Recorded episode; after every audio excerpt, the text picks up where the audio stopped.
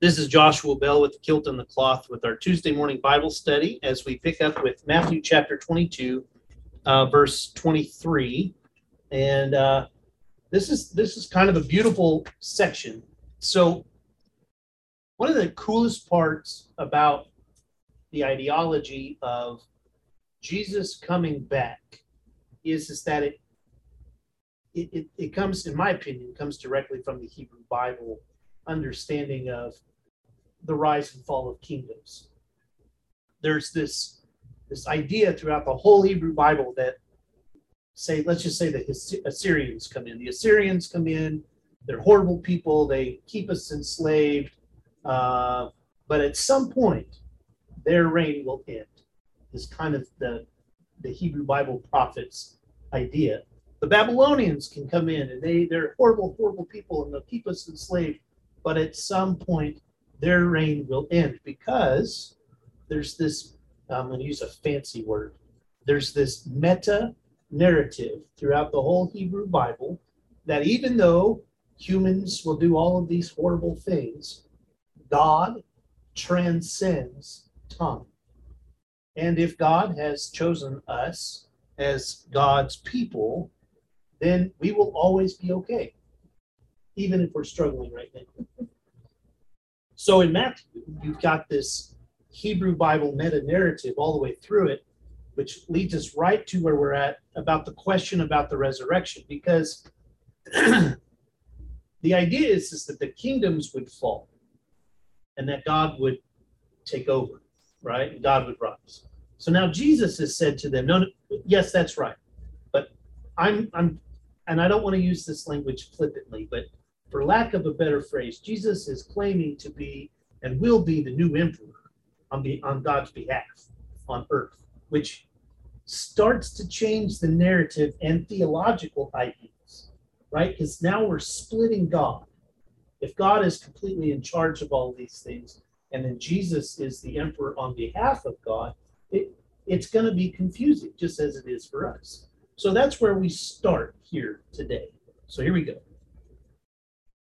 The same day, some Sadducees came to him saying, There is no resurrection. Uh, well, it's and some say it's who say that there is no resurrection. Uh, and they asked him, a question saying, Teacher, Moses said, If a man dies childless, his brother shall marry the widow and raise up children for his, for, for his brother. Now there were seven brothers among us. The first married and uh, died, died childless, leaving the widow to his brother. The second did the same, so also the third, down to the seventh. Last of all, the woman herself died. In the resurrection, then, whose wife of the seven will she be? For all of them had married her. So just just to pause right there. So this is this is called levirate marriage, which he's what, what the Sadducees are asking. It's found in Deuteronomy chapter 25. I don't remember the verses. I just remember that it was in that passage. Deuteronomy chapter 25. Five and six. Five and six. Okay. Um, this this is remember the goal here is is a, a covenantal relationship with humans and God. As long as you continue to produce offspring in the name of God, you're providing your end of the covenant with Abraham. Remember how this works?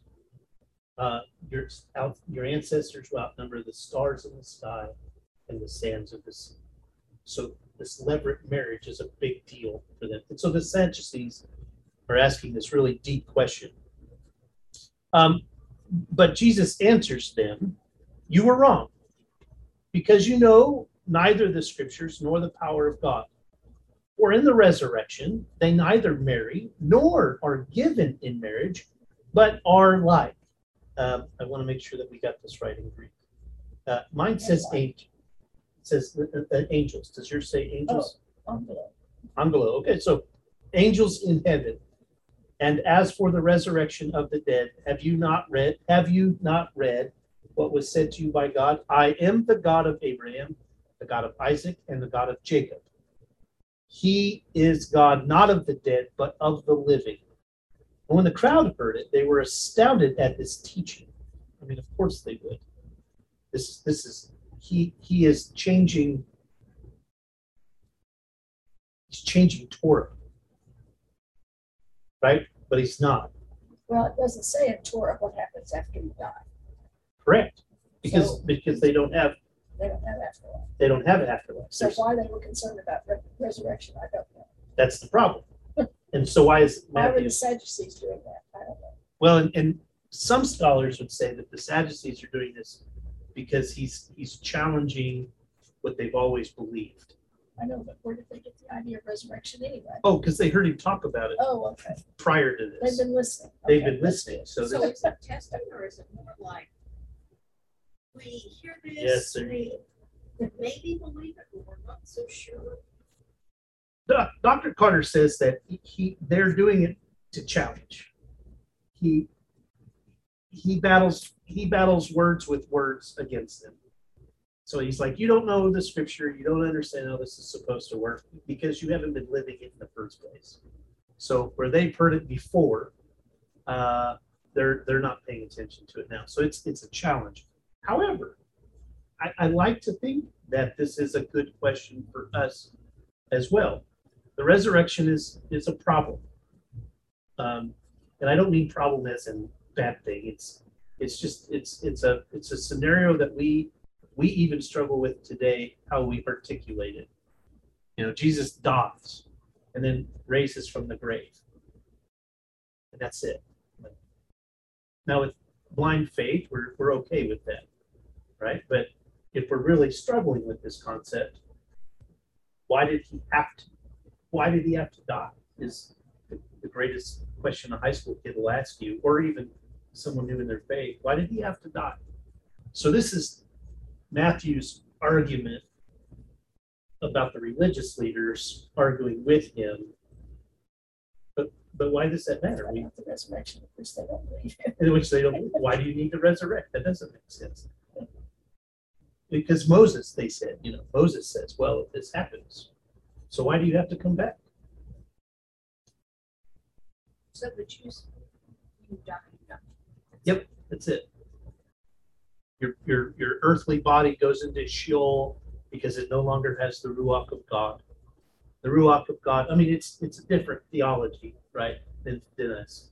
So the idea that the ruach gives us purpose and meaning, gives us a, a life. Um, when it leaves us, wherever it goes, because they don't.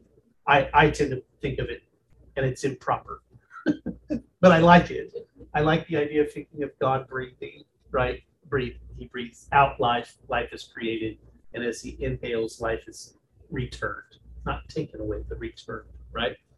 Um, and it's not reincarnation. It's just this. I like the idea of God breathing. I don't know. um, it, in the Jews, Jewish faith, when, when that ruach is done, it served its purpose. It might return to God, but uh, that our our bodies, because we're formed from clay, go back to the earth, and they have no purpose anymore. Which is why Sheol is a big thing. Like it's your earthly vessel is in Sheol, wandering around endlessly because there's no ruach in it anymore. Since since they're Jews, they're chosen people of God. I I tend to believe that God doesn't ever break promises. So so for for them at that time in existence, uh, there there was no need of a Messiah, right? Like that that wasn't their fun, function or reality. But what do you do with the others? Because if God says all of God's creation are going to be welcomed, um, it leaves all the Gentiles out all of the children of Cain and all of Ham's children, and let's not forget all of the Canaanites and the Samaritans, and all of the other people. I think that what happens is, is that Jesus then is the bridge for everyone else. That's how it makes sense to me. I think that does that mean that the Jews have to change in order to be with us? again, I don't, I don't think they need, they don't, and still don't talk about heaven as a real thing. So for them, when they die, they die.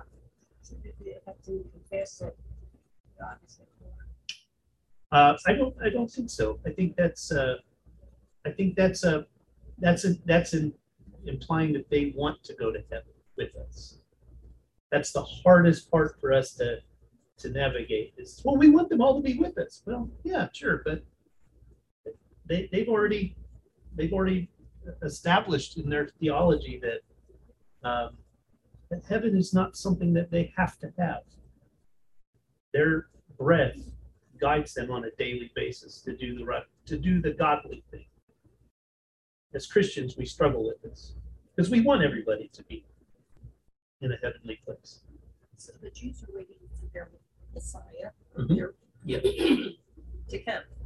So aimlessly walking around in Sheol, so when their Messiah comes, Mhm. will he take care of those Yeah, so souls in Sheol? well, so there's no soul. That's the difference. That's the difference. Yeah, so Jews don't have a soul. Um, without this is another meta narrative, and, and, it, and it's a great question because this is another problem that the Sadducees are dealing with. Jesus is introducing a whole different concept that here we are in 2022 and still confused about sometimes. He talks about the Ruach as a being, like your soul. I go to prepare a place of many rooms. What, what for? Why? What's going there? Something from us has to be going there.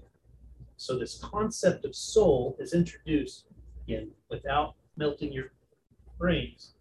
Uh, about 300 years prior to Jesus, philosophers are discussing what is this idea of soul. Is there something of us that happens after we die um, that are not religious?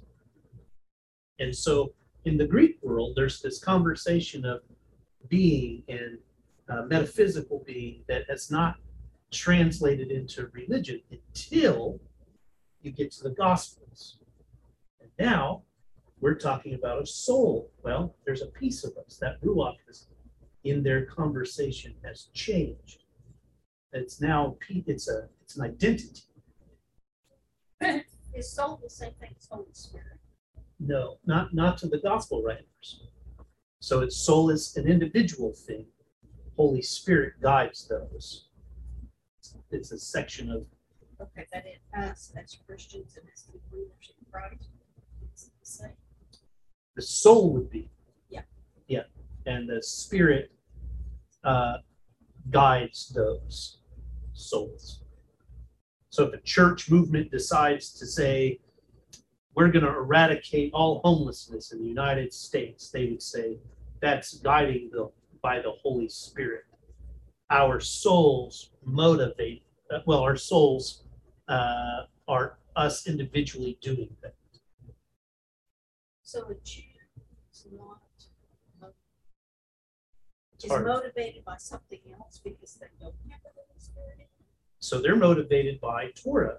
So Torah says you are to do these nice. things. Yeah, yeah, yeah. And, and it's and it's even deeper because when you don't do that, you're making a reflection of God to somebody else that's not godly. I mean, like that's that's the to me it's harder. It's a hard it's a harder core version of what we believe. If, if I if I sin against someone else against Torah, uh, I God's eyes can turn away from me. Like that's the idea. God could, could not pay attention to me. And my ruach, well, when it dies, it's just it's just worthless. That's their fear. Christians, on the other hand, well, we have a fear of not being reunited with God or our loved ones, our soul departing from this earth. Jews, it's during the day. So it's not about the afterlife for them, it's the present day. And I would say Christians have modified our beliefs in the last 200 years to say it's not just the afterlife, it's today as well, because of our interaction with the Jewish culture. So when I have a rabbi teach me about the Hebrew Bible, you know, you go, oh, well, so I guess, but you're not going to heaven? No, I don't care. But, but it- doesn't that make, no, I feel bad about it. I live every day to, to, to glorify God. That's it. You live every day to glorify God. You just follow a different path than I do. No one said that it had to be the exact same path. And you go, but he goes, yeah, I know, I know it's complicated, but it's really not. There's multiple ways to God. Not everybody has the the only way, except for for you. You say Jesus is the only way, the truth, and the life. For us, God has always been there and will always be there for us and never has abandoned us. We just have to learn it. Yes, yes. Yeah. So it, it, it that's right. So it's interesting you say that because part of what's happening here is the politicians of the time, who are also religious leaders, are asking that question because then who has the power if you resurrect? If if a human being now has the power to resurrect from the dead, oh goodness, who's really in charge? So this is a this is a big thing. That's why we're spending so much time on this. It's not a simple concept. It brings us back to the basis of our faith is the basis. Right. For us. That's right. And that's what it all circles back to. Always. And we know the truth. I mean, that's true. And in their mind, so do they. So, so uh, it's funny it says this that because when the I'm going to just keep going in verse 34 because when the Pharisees now remember they function differently. Pharisees are more more of a religious uh, leaders. They end up eventually becoming what we know as rabbis today because that's their job is to teach the law. You know that he had silenced the Sadducees. They gathered together, and one of them, a lawyer, interestingly enough, asked him a question to test him. Teacher, which commandment in the law, Torah, is the greatest? He said to them, You shall love the Lord your God with all your heart, and with all your soul, and with all of your mind. This is the greatest and first commandment. And the second is like it you shall love your neighbor as yourself. On these two commandments hang all the law of, uh, uh, and the prophets. Um, so that first part, he's quoting Deut- Deuteronomy chapter six. And the second part, I think uh, Leviticus um, chapter 19, I think it's 19, 18. Both of those, notice that they're from two different books. Um, that's on purpose. It also shows his broad spectrum of understanding of the Hebrew Bible. Or Torah. Now, while the Pharisees were gathered together, Jesus asked them this question What do you think of the Messiah? Now, he wouldn't say the word Mashiach, but he challenges them uh, Whose son is he? They said to him, The son of David. He said to them, How is it then that David, by the Spirit, calls him Lord, saying, The Lord said to my Lord, Sit at my right hand until I put your enemies under your feet. Notice, notice the language. This is what they're looking for. The Mashiach is going to put the enemies under the feet of the, the uh, underneath the feet of the Mashiach. If David thus calls him Lord, how can it be his son? No one was able to give him an answer, nor from that day did anyone dare to ask him any more questions. Uh, Understand what I'm telling you? Yeah, no, it's it's it's getting ready to be bad. Because then you get to chapter 24. Then Jesus said to the crowds and to his disciples, The scribes and the Pharisees sit on Moses' seat. Therefore, do whatever they teach you and follow it. But do not do as they do, for they do not practice what they teach. They tie up heavy burdens, hard to bear, and lay them on the shoulders of others. But they themselves are unwilling to lift a finger to move them. They do all of their deeds to be seen by others, for they make their philosophies bored.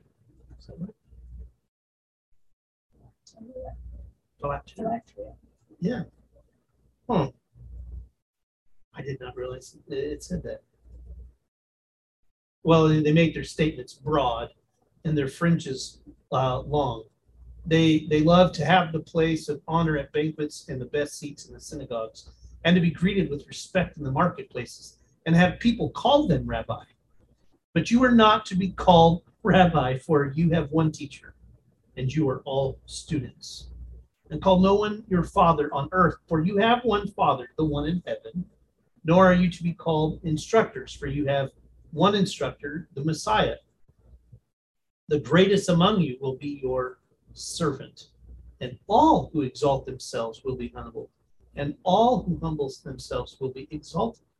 But woe to you, scribes and Pharisees, hypocrites, for you lock people out of the kingdom of heaven, for you do not go in yourselves, and when others are going in, you stop them. Woe to you, scribes and Pharisees, hypocrites, for you cross sea and land to make a single convert, and you make the new convert twice as much of a child of hell, or is it Gehenna? Gehenna as yourselves. Woe to you, blind guides, who say, Whoever swears by the sanctuary is bound by nothing, but whoever swears by the gold of the sanctuary is bound by the oath. You blind fools! For which is greater, the gold or the sanctuary that has made the gold sacred? And you say, Whoever swears by the altar is bound by nothing, but whoever swears by the gift that is on the altar is bound by the oath. How blind you are! For which is greater, the gift of the altar that makes the gift sacred? So whoever swears by the altar swears by it and by everything on it. And whoever swears by the sanctuary swears by it and by the one who dwells in it. And who swears by heaven swears by the throne of God and by the one who is seated upon it. Just pause for just a second. So, are you seeing a, a, a theme? Yeah, yeah. This this is uh, uh, this this this is okay. The the language here is kind of proof that this has happened after the destruction of the temple. If you listen to the language of things that are happening, they watched as all of these things took place in the house of God, and they did nothing. So there's a Dr. Carter calls it. He says uh, this is why they're not legitimate leaders. It distinguishes Matthew's followers of Jesus from the synagogue. It does not claim that all Israel rejects God or God rejects Israel. No such rejection occurs in the gospel. However, in terms of language, the chapter's content is polemic. It uses stereotypical terms to attack an enemy. Lots of groups in the ancient world, both Gentile and Jewish, attack their enemies with precisely the same language used in this chapter. It is commonplace to say your enemies are snakes, or blind, or hypocrites, guilty of sexual and economic sins, deceivers, murderers. This is the usual way of talking about opponents. S- Similar, he says, contemporary political fights are of a similar kind. The other party's po- proposal is always too little, too much, or too late. Such claims say more about the one making the claim than about those being attacked. These factors help us to recognize we are not reading careful research, thoughtful historical reporting. We are reading a polemic, uh, bitter attack on particular opponents that employs typical language to show major differences. What he says is this is the most important part. We Gentiles must not apply this attack to all Jews in the gospel's time or in our own time. We must not forget that Jesus is talking to his disciples, warning them slash us not to do these things. So as he continues, this is but it's really important to remember that he's saying who's in, in trouble. The scribes and Pharisees here. This is this is what's going on. Not the whole nation of uh, Israel, but the the people that were in leadership at the time of the destruction of the temple. This is your fault. You let the house of God be destroyed, and woe to you because it's we, we can't even worship it. Now what are we supposed to do? This is his language. The author is obviously super angry. So let's keep going because it gets really cool at the end. Indeed, as you were reading them, I felt a strong sense of responsibility. As, as a Christian. Be careful what you do. Mhm. Well, that's what he's saying. You're, you're, uh, well, for example, he says, Woe to you, scribes and his Pharisees and hypocrites, For you tithe mint, dill, and, and uh, cumin, is what it really is, and have neglected the weightier matters of the law justice, and mercy, and faith. It is these you have ought to have practiced without neglecting the others. You blind guides. You strain out uh, a gnat that but swallow a camel. Um, woe to you, scribes and Pharisees and hypocrites, for you clean the outside of the cup and of the plate, but inside they are full of greed and self-indulgence. You blind Pharisee, first clean the inside of the cup so that the outside also may be clean. I mean, he's, he's talking about us, right? Woe to you, uh, scribes and Pharisees, hypocrites, for you are like whitewashed tombs, which on the outside look beautiful, but inside they are full of the bones of the dead and all kinds of filth. So you also on the outside look righteous to others, but inside you are full of hypocrisy and lawlessness. Uh, woe to you, blah, blah, blah, blah. For you build the tombs of the prophets and decorate the graves of the righteous. And you say, if we had lived in the days of our ancestors, we would not have taken part with them in shedding the blood of the prophets. Thus you testify against yourselves that you are descendants of those who murdered the prophets, which did happen. Fill up then the measure of your ancestors, you snake, you brood of vipers. How can you escape being sentenced to hell? Therefore I send you prophets, sages, and scribes, some of you whom you will kill and crucify, ding, ding, ding, and some you will flog in your synagogues, ding, ding, ding, and pursue from town to town, so that upon you may come all the righteous blood shed on earth, from the blood of righteous Abel to the blood of Zechariah, son of Berechiah, whom you murdered between the sanctuary and the altar. Truly, I tell you, all this will come upon this generation. Jerusalem, Jerusalem, the city that kills the prophets and stones those who are sent to it. How often have I desired to gather your children together as a hen gathers her brood under her wings, and you were not willing. See, your house is left to you desolate, for I tell you, you will not see me again until you say, Blessed is the one who comes in the name of the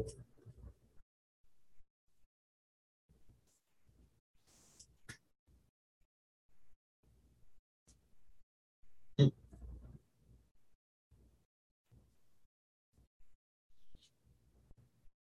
So that was happy.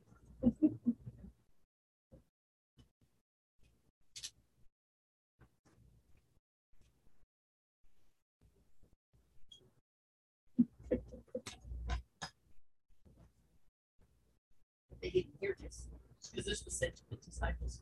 Yeah. Right? And Yes. crowds, crowds. Right. According to Matthew, According to that, right? There's a group of people that were hearing him say this. Now, again, crowds of disciples. this is obviously written after the destruction of the temple. So, did Jesus say this in front of his disciples? I would, this is where I switch hats, right? Like, so Dr. Carter is focusing in on the idea of the Roman Empire um, narrative, right? I would say that some of my other professors, like Dennis Smith and uh, Brandon Scott, would be focusing in on the historicity of this. Would this would jesus have actually said these things? Um, again 80% of the time we know that if it's a parable jesus most likely actually said it and they wrote it down and kept track of it. His the historical jesus movement probably would say that jesus probably did not say all of these things um, but the church is battling what has happened and uses jesus to say that. That's just an anthropological thing. It's not a bad deal. That, that happens all the time. We call them, you know, priestly inserts or commentary from the writer. I would say this is commentary from the writer uh, from a historical perspective. And once he got started, it just went on. That's right. And then it's and then it's just the long. I mean, he's super mad. And then at the end, at 37, he's quoting like the laments uh, that are found in Ruth and like in the Deuteronomy and Psalms. Um, so this is this is real real stuff. So he was the writer. With you saying that, it sounds like to me the writer was was man. Oh, yeah. Just ticked off. And the more he started writing things down, he remembered something else. Yep. And remembered, wrote more and wrote more, and but you could hear his voice starting out to be soft. Mhm. And then as it goes, gets more and more flamboyant, and louder. Yes. and- That's it. And oh yeah, by the way, and and and I and I love if if you look at it from that perspective, hopefully there's not the guilt that comes with it. Right? Because the language is still there. But if you look at it from the historical perspective versus the theological perspective, like if I was to preach, I, I can't preach this.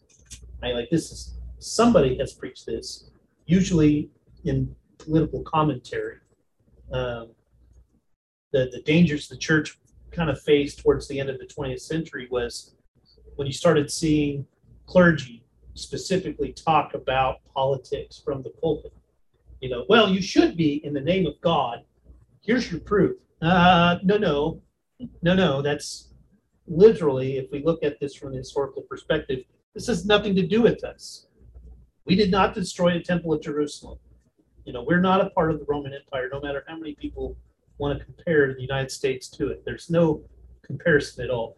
We, we are not afraid of any of them coming into our homes and killing us tomorrow uh, just for what we believe faithfully. I mean, I, I, I have total confidence in the system that we live in that says I can, I can believe completely different than the person sitting across from me, and that's going to be okay in the country that I live in. I am no, I have no fear, no matter what happens politically.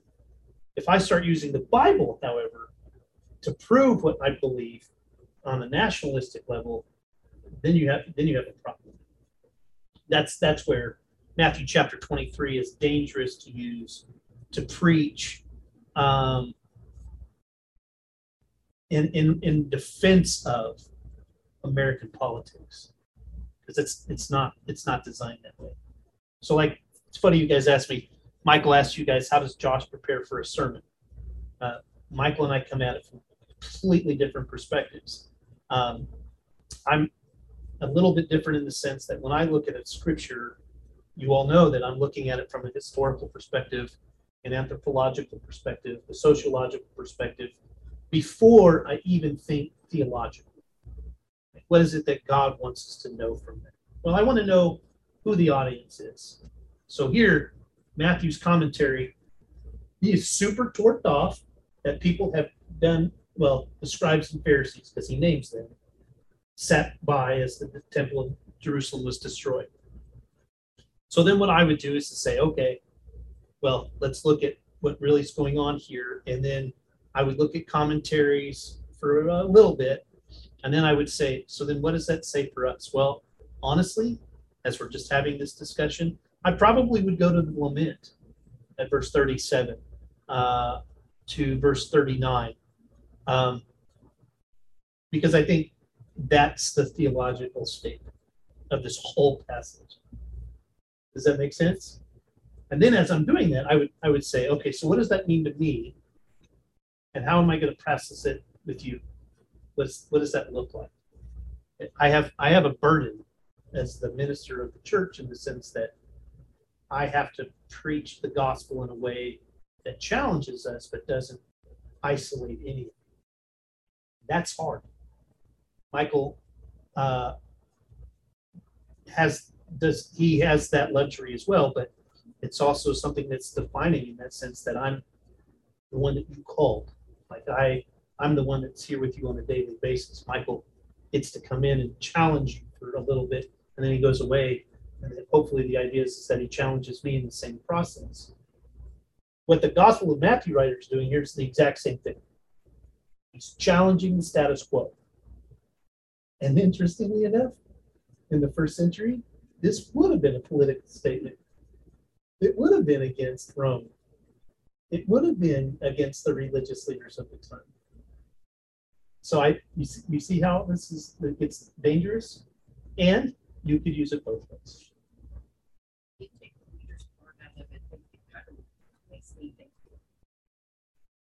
That you need to be what your, temple is and what your um, Yes, I mean, as a Christian. yes. So, I think Dr. Carter would hundred percent agree with you on that. That's the theological commentary that you take from that. If you took scribe, scribes and leaders out of that and just put yourself there, be careful what your temple is. Be careful what you how you do these things. It's either again, you just wrote your own sermon. Kim, that works out perfect.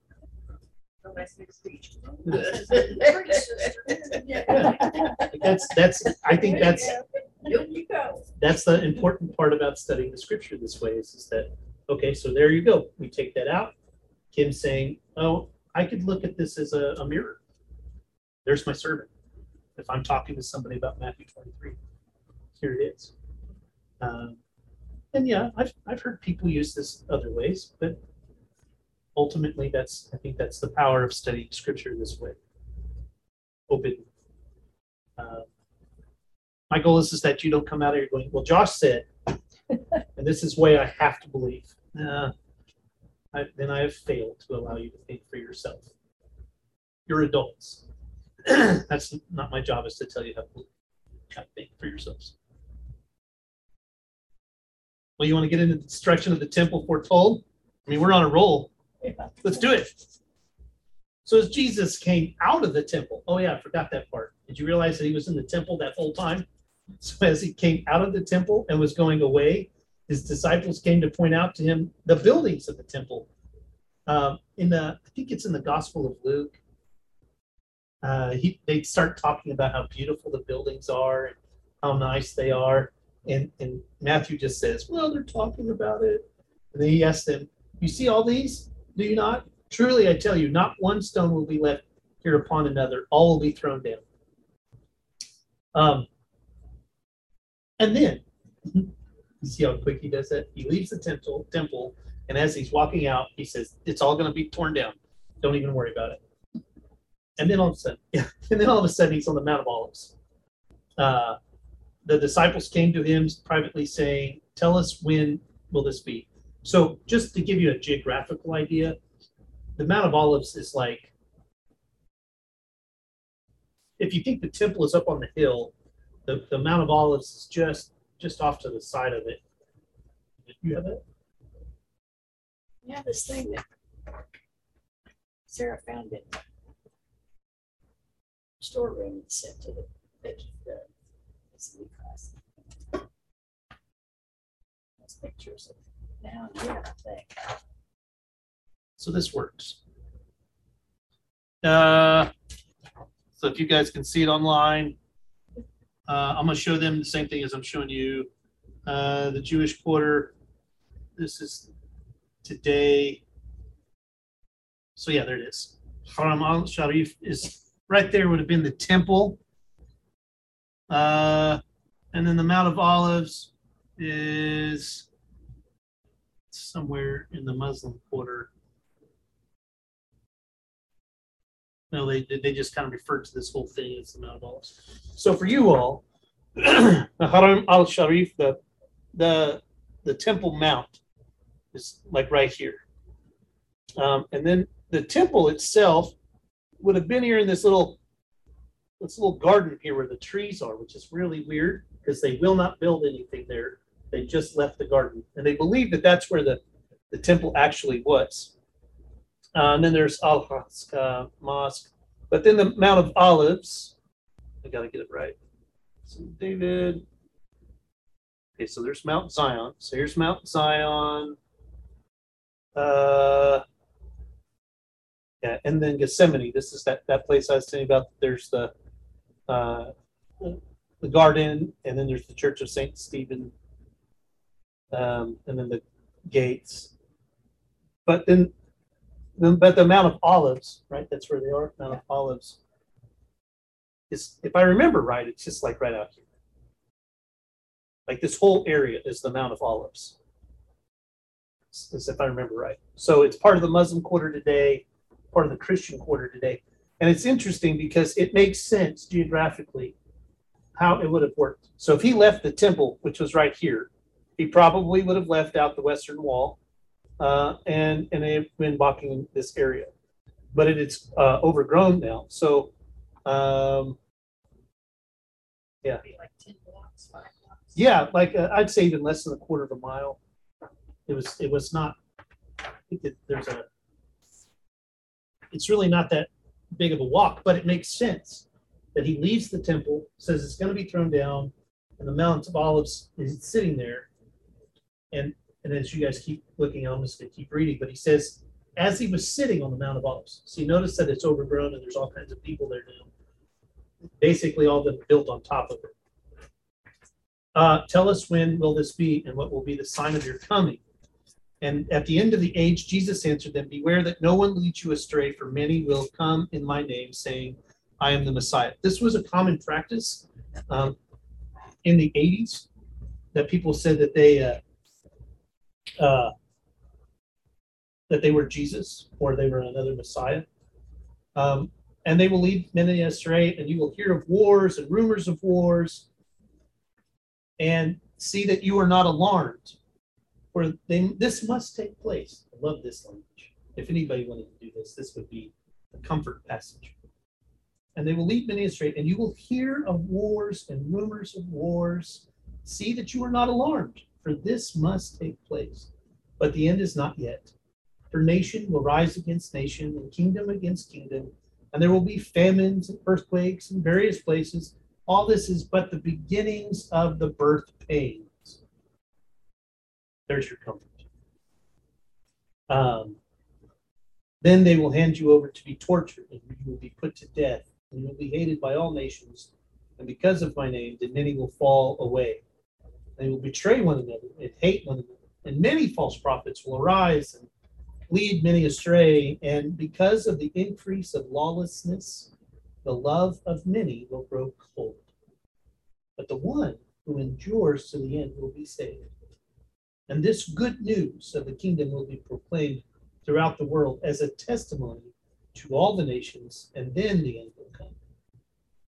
So I want to read a little bit of his commentary here. Jesus' names increasing turmoil, religious, military, natural disasters.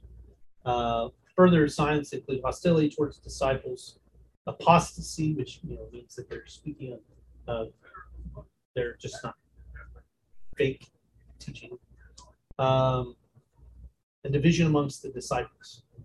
He continues to tell them to be uh, stand stand strong. Now, the desolating sacrilege was the altar to Zeus that Antioch Epiphanes established in the temple in, in the 160s BC he, uh, Antiochus Epiphanes made them put a statue of Zeus inside the temple. Uh, Titus's troops sacrificed in the temple their false gods before they destroyed it. Uh, Tyrus, tyrants flaunt their power in God's face. They will have. Uh, I just wanted to just, oh yeah, especially in lightning often appears, often accompanies divine appearances, such as you see in Exodus it especially depicted Ju- Jupiter's sovereignty that Roman emperors manifested in the rules and wars. At Jesus's coming, God's empire will be um, established over Rome. This is coming. We haven't read this part. Um, so when you see, I'm in verse 15, the desolating sacrilege standing in the holy place, as was spoken of by the prophet Daniel, um, mine says, let the reader understand. Okay. Then those in Judea must flee to the mountains. The one on the housetop must not go down to take what is in the house. The one in the field must not turn back to get a coat.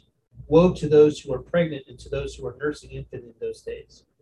Pray that your flight may not be in winter or on a Sabbath, for at that time there will be great suffering, such as not been seen from the beginning of the world until now. No, and never will be. And if those days had not been cut short, no one would be saved. But for the sake of the elect, those days will be cut short. Then, if anyone says to you, Look, here is the Messiah, or there he is, do not believe it. For false messiahs and false prophets will appear produce great signs and omens to lead astray, if possible, even the elect. Take note, I have told you beforehand so if they say to you, Look, he is in the wilderness, do not go out. If they say, Look, He is in the inner rooms. Do not believe it. For as the lightning comes from the east and flashes as far to the west, so will become, so will the, so will be the coming of the Son of Man. Wherever the corpse is, there the vultures will gather. Immediately after the suffering of those days, the sun will be darkened, and the moon will not give its light. The stars will fall, fall from heaven, and the powers of heaven will be shaken. Then the Son of Man will appear in heaven, and then all the tribes of the earth will mourn, and they will see the Son of Man coming on the clouds of heaven with power and great glory. And he will send out his angels with a loud trumpet call, and they will gather his elect from the four winds and from one end to the, of heaven to the other. And that's where we're going to pause until next week.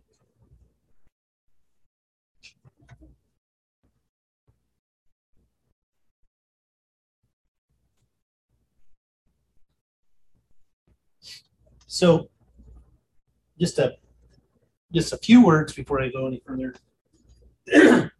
this is known as uh, apocalyptic literature.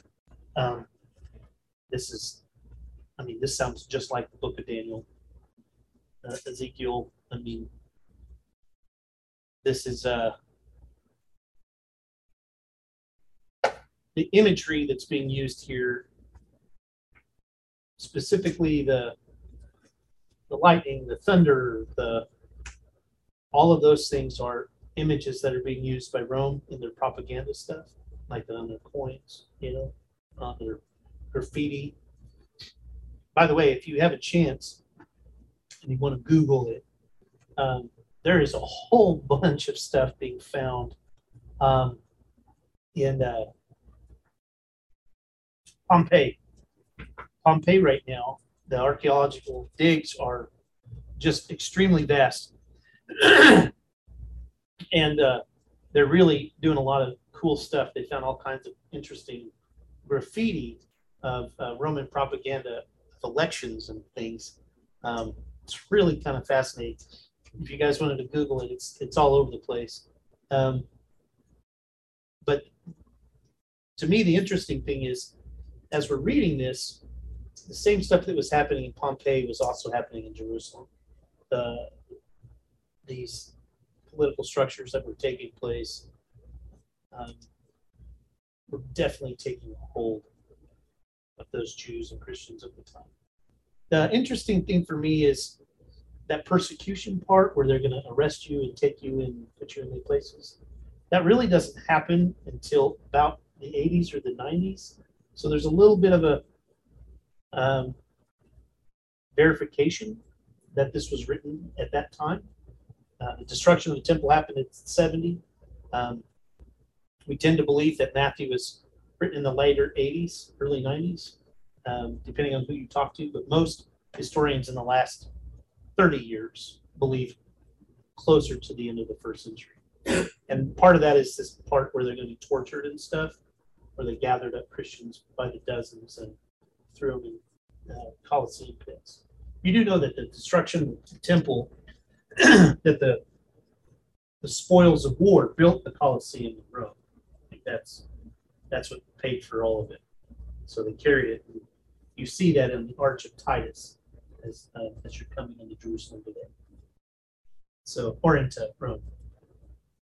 Coming there, you see it.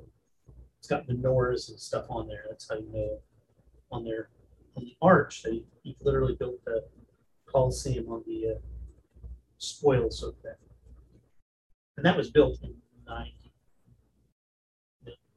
92. 92 is when it's Also the slaves, the ones that built it were native Jews. I right, mean, right, right. That he Not only gathered. the spoils, Mhm. but I mean, Mhm. I guess you count the people as Mhm. spoils, but